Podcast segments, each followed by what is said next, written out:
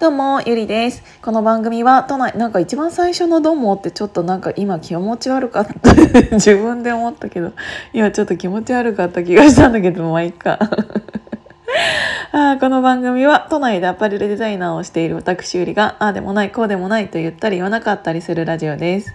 なんか皆さんはバナナって結構どのぐらいのペースで食べますか？なんかあの私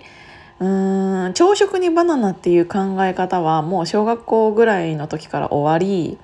うーん最近食べてなかったんだけどうんちょっとなんか最近また食べようかななんてよくわかんないけど思いうんバナナにヨーグルトかけて食べてるんだけど昔は普通に食べれていたあの一本のうーんあの房の房の？一房何？一本 そう一本をなんか昔は普通に食べていてプラスアルファで何か食べていた記憶もあるんだけどなんか今1本食べるともう朝なんてもうすごいお腹いっぱいになっちゃってなんならちょっとしばらく動けませんみたいな感じなの。なんか結構バナナ1本ってさなんつうの？まあバナナのサイズにもよると思うけどさでかくない？なんか結構きついんだよねだからあの本当は半分ずつ食べたいんだけどなんかあんまバナナってさ冷蔵庫に入れるものではないじゃんだからでなんか結構あの端のところとか腐りやすいっていうか変色しやすいからなんかバナナ食べる時は1本丸々を、うん、食べちゃおうとしているんだけどちょっとなんかでかいなーって 思ってる。今日はなんかそのバナナにうんとヨーグルトかちょっとだけかけてその上からこの間もらった、えーと、チョコレートがあったのでそのチョコレートをチップみたいな感じに噛み砕い噛み砕いて折り砕いてあのー、やったんですけどなんかすごいカロリーだろうなって思いながらあのー、食べてた。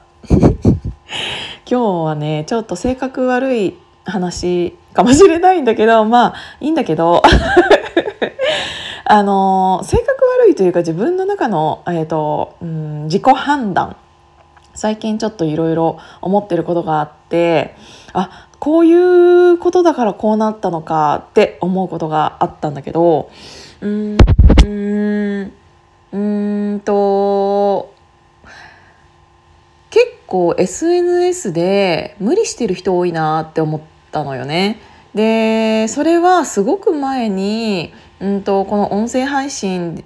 をやあの無理してやっている人っていうのも見かけられたのでその時にもちょろっとお話しさせていただいた内容ともリンクしているんだけどうんと去年のね5月11日に、えーと、私は鍵アカウントツイッターの鍵アカウントを作ってでその鍵アカ同士がフォローし合うっていう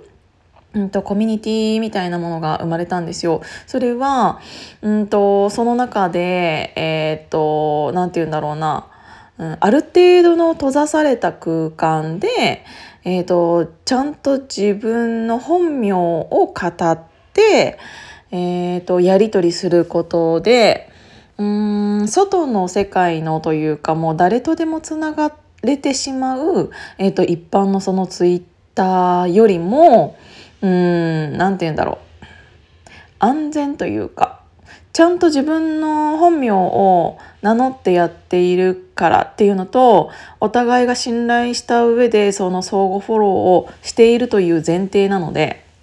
うーんあんまり変なやつが出てこない感じだったのね。でそういうさそのコミュニティがうん一番最初に始まる時皆さんだったらうんとどういうことを考えてそこでうん自分というキャラクターを作っていこうと思いますか？っていう質問の意図はうんいつでもそうだと思うんだけど例えば高校生から大学生に上がる時とかうんなんなら大学をうん卒業して就職活動をして新しい会社に入る時とかそういうなんか自分の居場所が変わる時ってあるじゃないですか。でそういう時ってきっとみんな、えーと、自分をよく見よく見せたがるから、えーと、自分という人間をうー何て言うんだろうな綺麗に見せたがるというかっていう習性って誰でもあると思うんですよ。なんかその例えば高校生の時は、うん、いじめられていたけどとかパッとしなかったけど大学に入ったら、うん、自分の周りにいる人たちも変わるし環境も変わるしそこでデビューしたいとか、うん、こういう人になりたいっていうものをスイッチしやすい、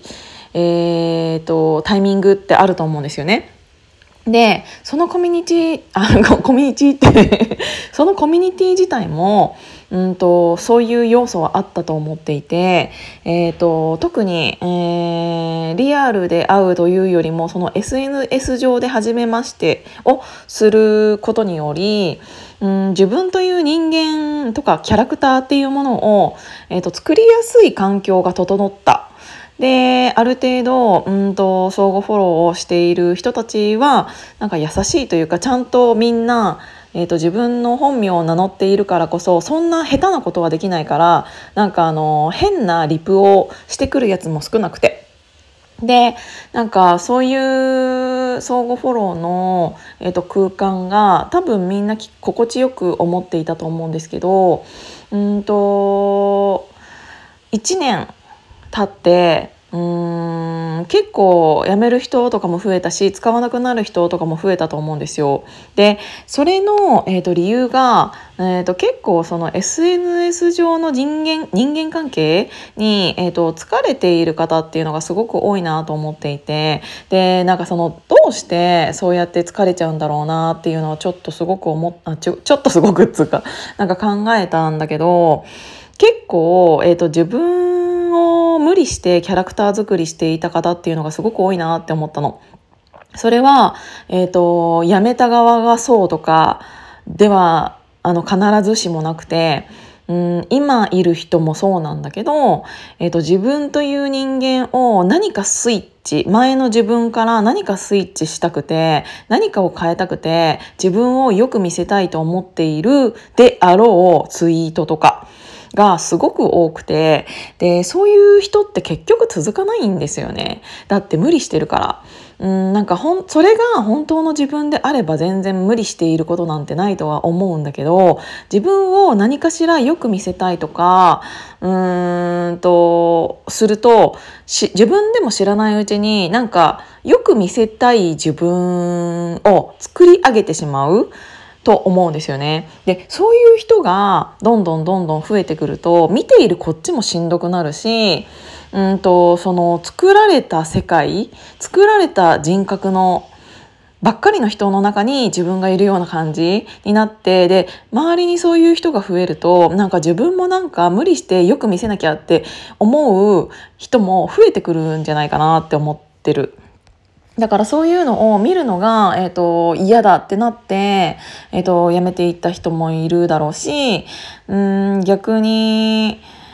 そういうので自分が今作られているからそこが楽しくている人もいるだろうし、うん、なんかあのこんなに1年もそういういろんな人のいろんな動向とかアップする内容だったりっていうのをうん見ているとあこの人こういうの作ってんなとかっていうのがどんどん分かってきちゃう。なんかあの短い期間あの関わるんだったらどうとでも取れるというかどうにどういう自分にもなれると思うんですよね。なんだけどそれが SNS 上だけじゃなくってリアルで会うようになってきたり関係性が深くなればなるほどほころびが出てくるんですよね。でほころびが出てくるとあれ？この人の SNS 上で言っている発信している何かとと実際その人に会った時のギャップっていうものがあのいいものだったら全然いいんだけどそうじゃないもののっていうのってあの不自然な感じってすごく伝わるから